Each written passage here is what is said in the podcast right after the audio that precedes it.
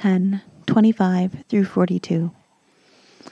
And behold, a lawyer stood up and put him to the test, saying, Teacher, what shall I do to inherit eternal life?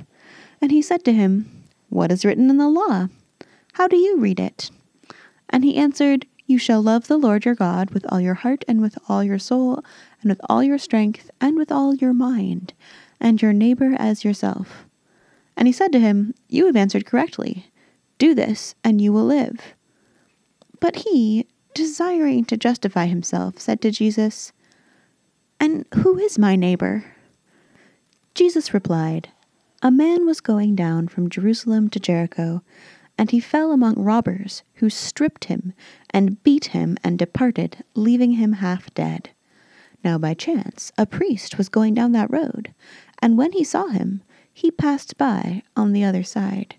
So likewise a Levite, when he came to the place and saw him, passed by on the other side.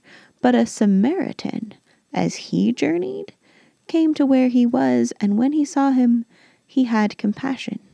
He went to him and bound up his wounds, pouring on oil and wine. Then he set him on his own animal and brought him to an inn and took care of him.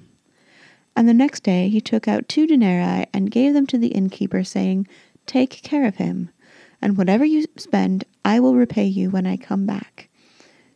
Which of these three do you think proved to be a neighbor to the man who fell among the robbers? He said, The one who showed him mercy. And Jesus said to him, You go and do likewise. Now, as they went on their way, Jesus entered a village, and a woman named Martha welcomed him into her house. And she had a sister called Mary who sat at the Lord's feet and listened to his teaching. But Martha was distracted with much serving.